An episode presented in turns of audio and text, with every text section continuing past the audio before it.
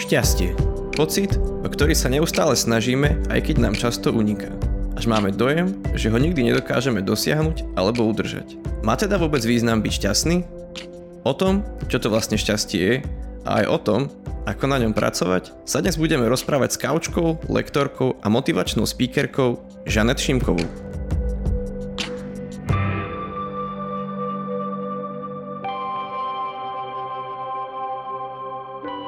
Počúvate hm, podcast psychologickej poradne ipečko.sk, poradne, ktorú máte na dosah ruky.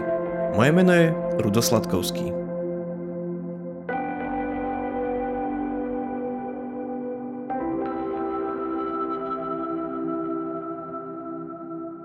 Na IPčko nám píše množstvo mladých ľudí s tým, že sa necítia v živote šťastní alebo nevedia to šťastie nájsť alebo dokonca sú možno v tom takom až opačnom pole, že sú možno niekde v tej, v tej miere depresivity. Mňa by tak zaujímalo, že čo to šťastie vlastne alebo ako sa ty pozeráš na to šťastie? Pre mňa je to asi takéto vnútorné rozpoloženie, kedy máme prístup k nádeji a, a k spokojnosti a, a k takému tomu pocitu, že, že nám niečo dáva zmysel.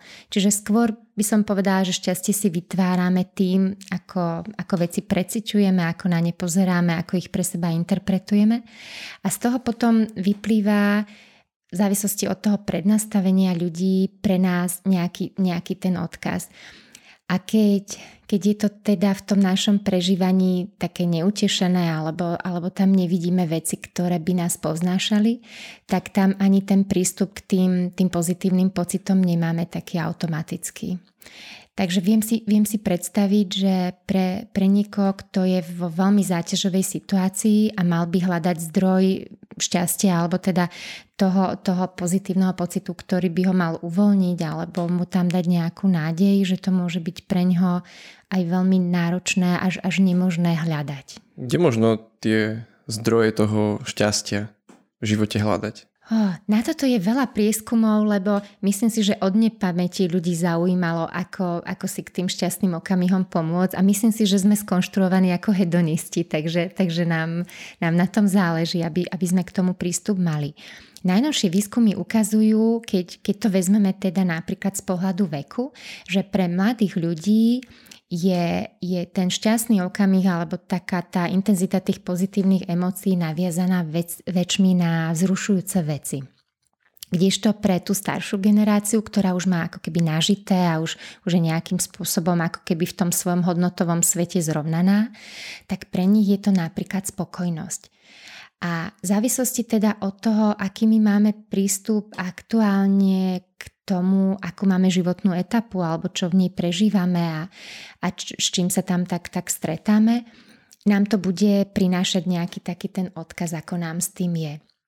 A pre mladých ľudí, ktorí vlastne hľadajú ako keby seba, to svoje miesto, to, to zameranie, to nejaké zmysluplné ukotvenie, to môže byť nieraz také ako keby hľadanie niekde, že, že odkiaľ to tak uchopiť, alebo z čoho to tak vyextrahovať, lebo ja si myslím, že to nie je možné zúžiť na nejakých zopár vecí, ktoré by sa dali ako keby nadobudnúť.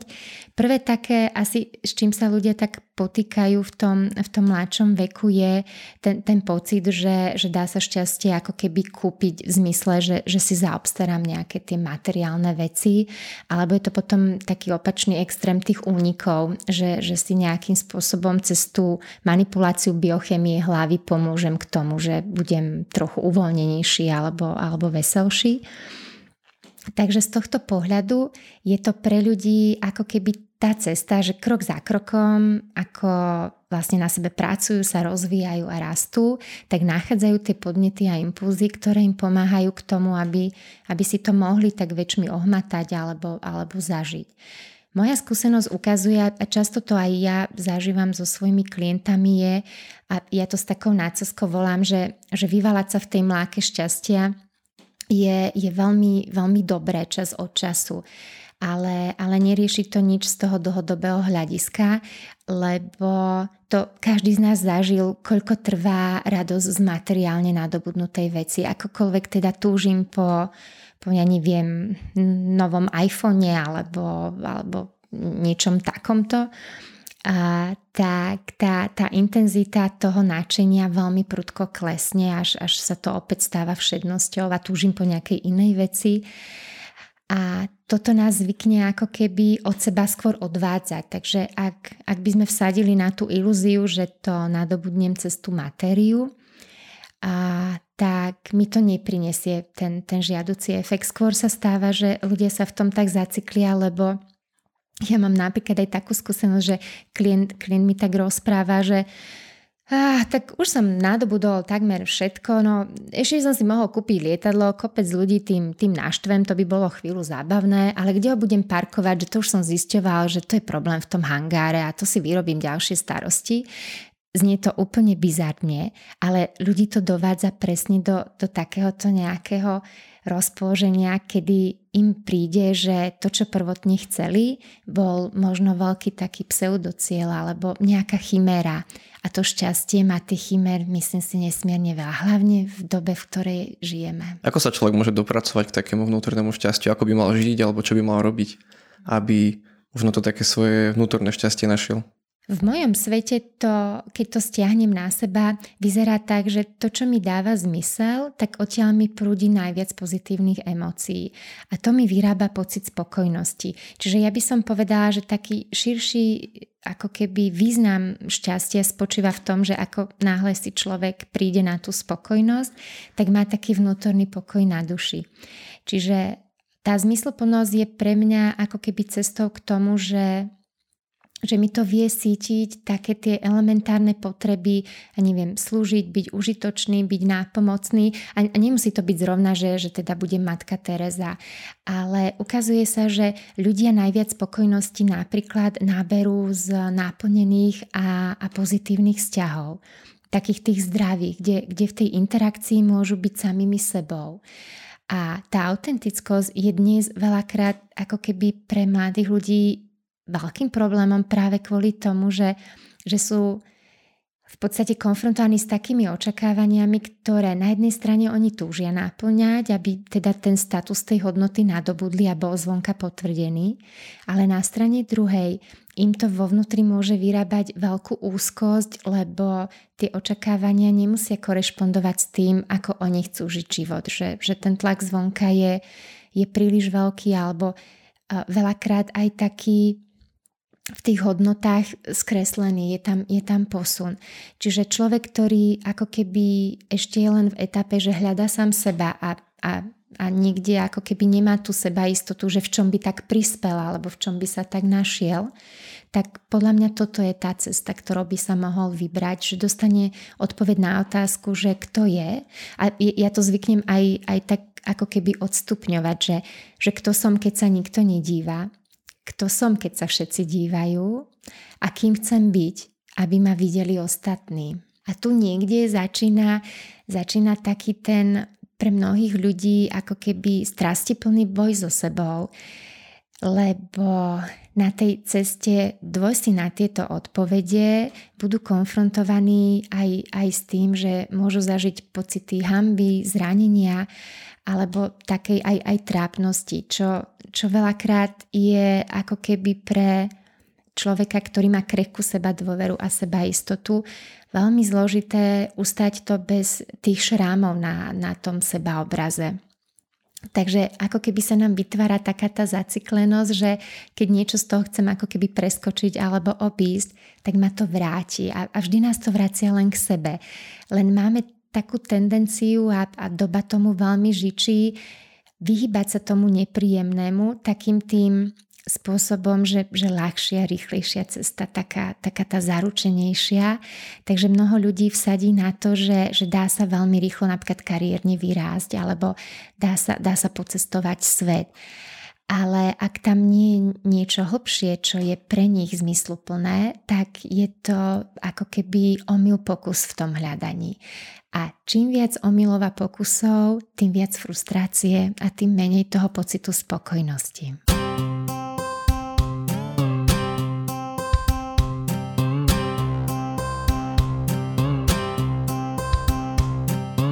Hovoríš aj o šťastí, aj o frustrácii, aj o takých možno prekážkach, ktoré si či už možno sami dávame, alebo sa nám do cesty za tým hľadaním šťastia nejakým spôsobom dostanú. A ako to je? Je možné byť možno neustále šťastný, alebo je OK, ak človek aj nie je šťastný, alebo aká je tá miera toho šťastia? Z môjho pohľadu by bolo asi dosť, dosť zvláštne, keby sme to vedeli tak konštantne zafixovať. Asi to teda možné nie je. Aj keď je predpoklad, že malo by prevažovať viac tých šťastnejších pocitov, aby, aby nám to celé neprišlo veľmi, veľmi ťažké.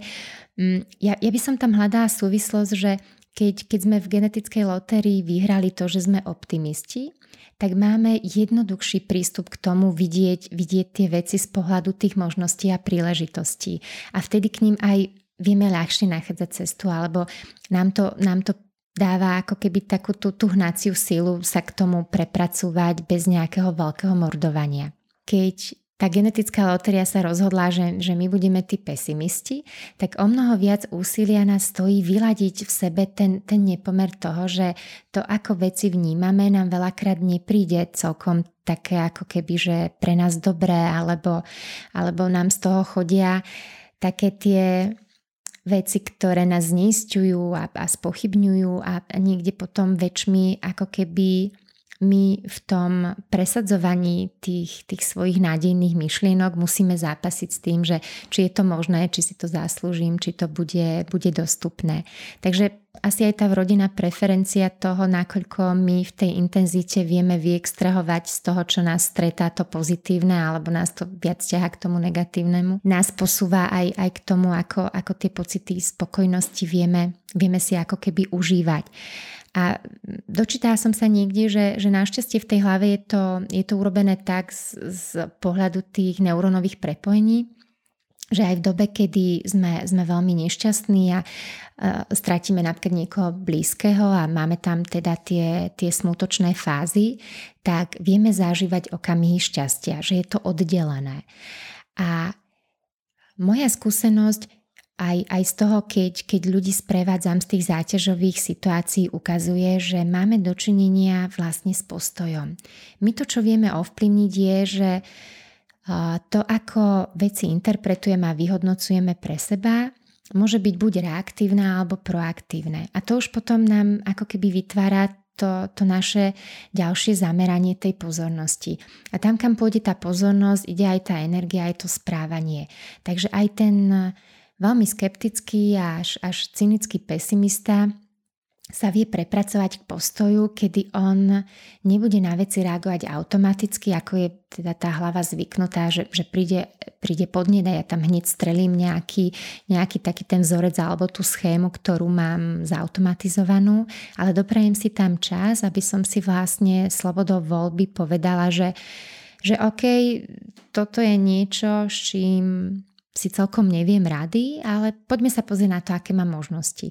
Namiesto toho, aby, aby sme to pozerali z pohľadu, že no to zase bude katastrofa, to nemusí dopadnúť dobre a, a už sa nám tam ako keby začne odvíjať tá nejaká negatívna skúsenosť. Čiže my keď dokážeme pracovať aktívne s tým postojom, vieme si povyrábať veľa pozitívnych skúseností, ktoré vedia prevážiť tie negatívne. Takže aj človek z prostredia, ktoré bolo veľmi reaktívne v zmysle, že mnohým mladým ľuďom sa vôbec nemuselo dostať adekvátnej podpory bez výhradného prijatia a, a veľa sa pracovalo s kritikou, tak vedia si pre seba vytvárať podmienky, kde budú v sebe niekde vedieť regulovať ten kritický hlas, ktorý tam im prišiel z toho prostredia, ktoré, ktoré na nich najviac vplývalo. A týmto sa dá ako keby postarať o takú tú dennú dávku tej, tej pozitívnej energie, ktorá nás vie, vie nadľahčiť. Takže ak by sme aj chceli od seba byť nepretržite happy, tak to nemusí byť dosiahnutelný cieľ, ale byť napríklad vyrovnaný a vedieť, že po tom veľmi náročnom nejakom prežívaní opäť príde aj, aj dobré obdobie, že je to proste nejaká, nejaká sinusoida a ja viem, keď zleziem z tej hory dolu do tej doliny, že zase môžem byť z hore. Akurát toto, toto sa dá dobre trénovať pre tých ľudí, ktorí sú zvyknutí v tej doline uviaznúť a nejako príliš veľa sa rochniť v tej sebaľútosti. A to, to má potom za následok, že keď sa veľmi ako keby v úvodzovkách ušpiníme o tej sebaľútosti, tak, tak to zúfalstvo smrdí. Takže my sa potom čudujeme v tej interakcii, že tí ľudia na nás tak, tak reagujú, že veď my chceme byť aj, aj pozitívni, aj, aj príjemní, ale nejako nám to zvonka nechodí tak zrkadlový neurón nepustí. Čiže ja ako náhle vo vnútri tam mám v sebe veľa prepetia, veľa neporiešených vecí neuvoľnených a kašlem na psychohygienu, tak má nebudem očakávať, že sa niekde nainfikujem tým pozitivizmom od niekoho, aj keď ako ľudia ho radi rozdávajú, on, on infekčný je. Akurát opäť sa ukazuje, že na jedno negatívum treba 5 pozitív, aby sa to vyvážilo. Takže tí negativisti veľmi rýchlo vyčerpajú tých, tých pozitivistov. Takže potom je v tom taká, taká nerovnováha najprečko napíše veľké množstvo ľudí, ktorí sú častokrát úplne možno na dne svojich životov. Sú to ľudia, ktorí sa pokúšajú samovraždu, naozaj možno majú aj závažné diagnózy.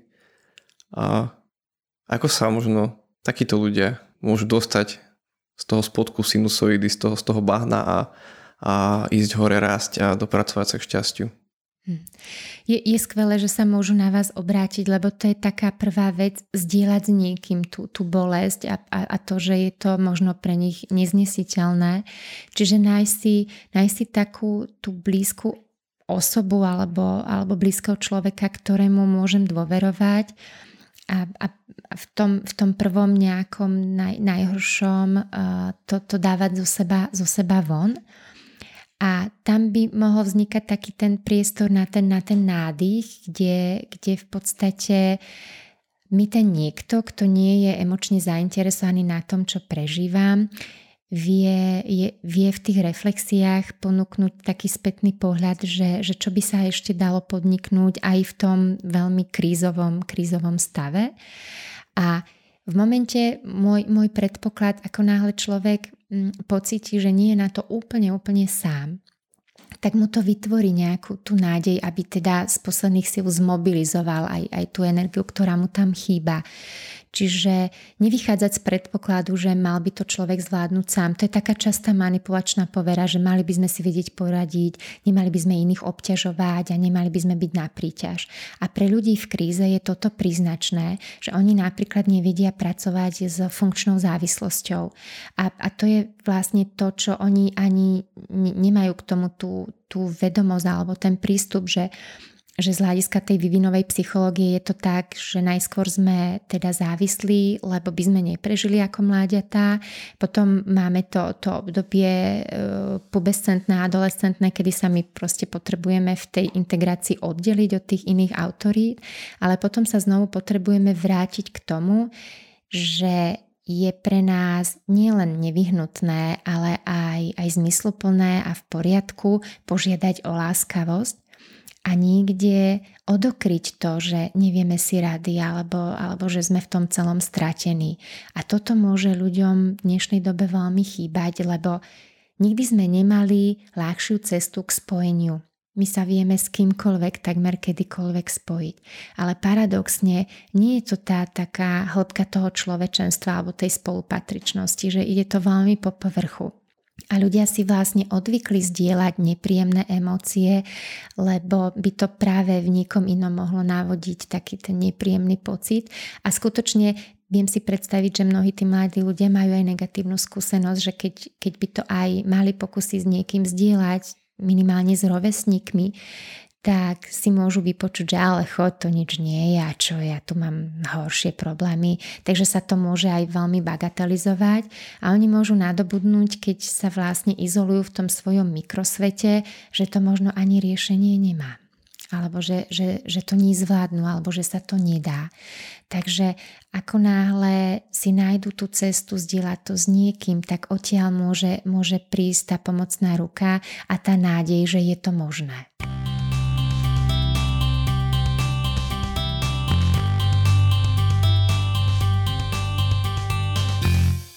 Je akoby naháňanie sa za šťastím za každú cenu cestou? Akože je to možno správne, alebo je to nesprávne?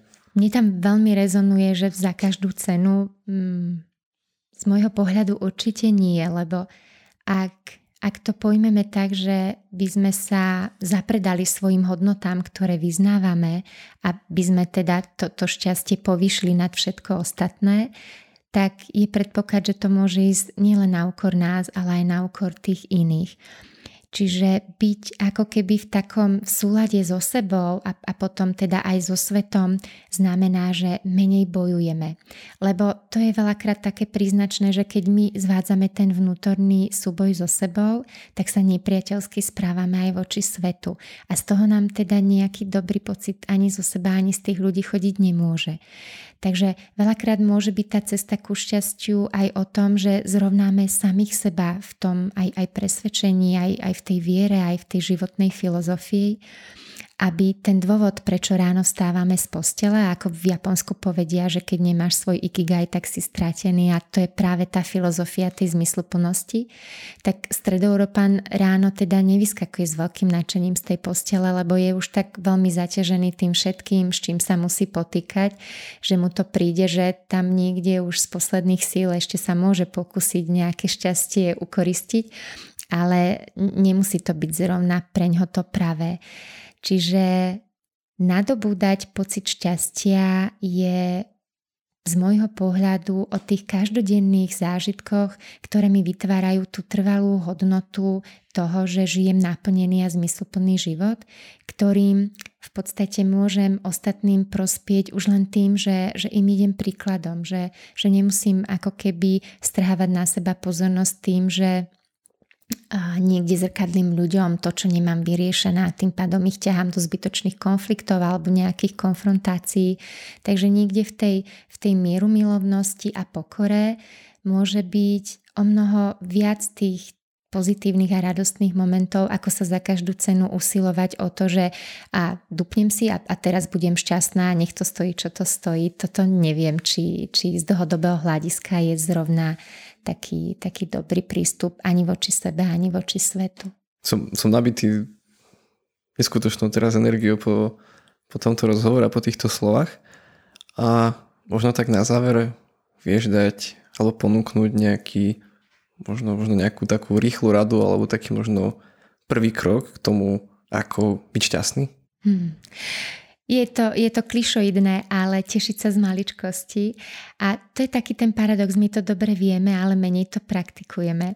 Čiže by som naozaj odporúčala viesť si denník vďačnosti, kde stačia, keď budú v troch krátkých tézach naozaj tri veci, za ktoré sme vďační.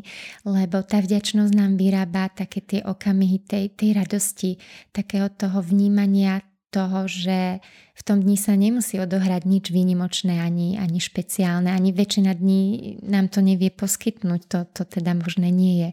Ale v každom dni sa nájdú tie momenty, na ktoré keď pútame pozornosť, tak vlastne toto je možno aj ponuka pre tých väčších pesimistov, že dá sa trénovať naučený optimizmus práve cez tú vďačnosť a pozitívna psychológia má k tomu veľa ako keby odporúčania návodov, takže, takže viete, si, viete si to do, do, dohľadať alebo alebo, si nájsť k tomu tú cestu. A ešte mi k tomu aj napadá také, keď my v tej interakcii s ľuďmi vlastne zistujeme, že že ako, ako sa máš, tak to už je také, že ľudia buď zo zdvorilosti povedia, alebo teda si uľavia. Ja, ja zvyknem sa ľudí pýtať, čo skvelé sa ti v tento deň odohralo. To znie ako naozaj super rada a asi sa začnem takto aj ľudí pýtať. A toto bola Žanet Šimková, ktorú naozaj Veľmi pekne ďakujem za to, že prijala toto pozvanie a za všetky tieto krásne a povzbudivé slova. Ďakujem. A ja ďakujem, bolo mi cťou a potešením prihovoriť sa všetkým IPčkárom, aj, aj ľuďom, ktorí sa rozhodli, že nájdú pre seba ten, ten zdroj, aby mohli cítiť viac nadľahčenia a uvoľnenia. Tak držím palce. Ďakujem, pekný deň, ahoj. Ahoj. Milí poslucháči, veríme, že vás dnešný podcast povzbudil a ak neviete nájsť cestu a zdroje k šťastiu, môžete sa obrátiť aj na poradňu ipečko.sk. Podcast HM nájdete každý štvrtok vo svojej podcastovej aplikácii a na našom webe. Spolupracujú na ňom aj Marek Franko, Lenka Nemcová a Marek Madro. Podporiť ho môžete zdieľaním alebo aj finančným príspevkom pre občianske združenie IPčko. Ak máte akékoľvek pripomienky alebo nápady, napísať nám ich môžete na adresu podcast.ipčko.sk alebo na Facebook či Instagram. A na záver, ak máte akékoľvek ťažkosti a neviete nájsť svoje šťastie, nezostávajte v tom sami.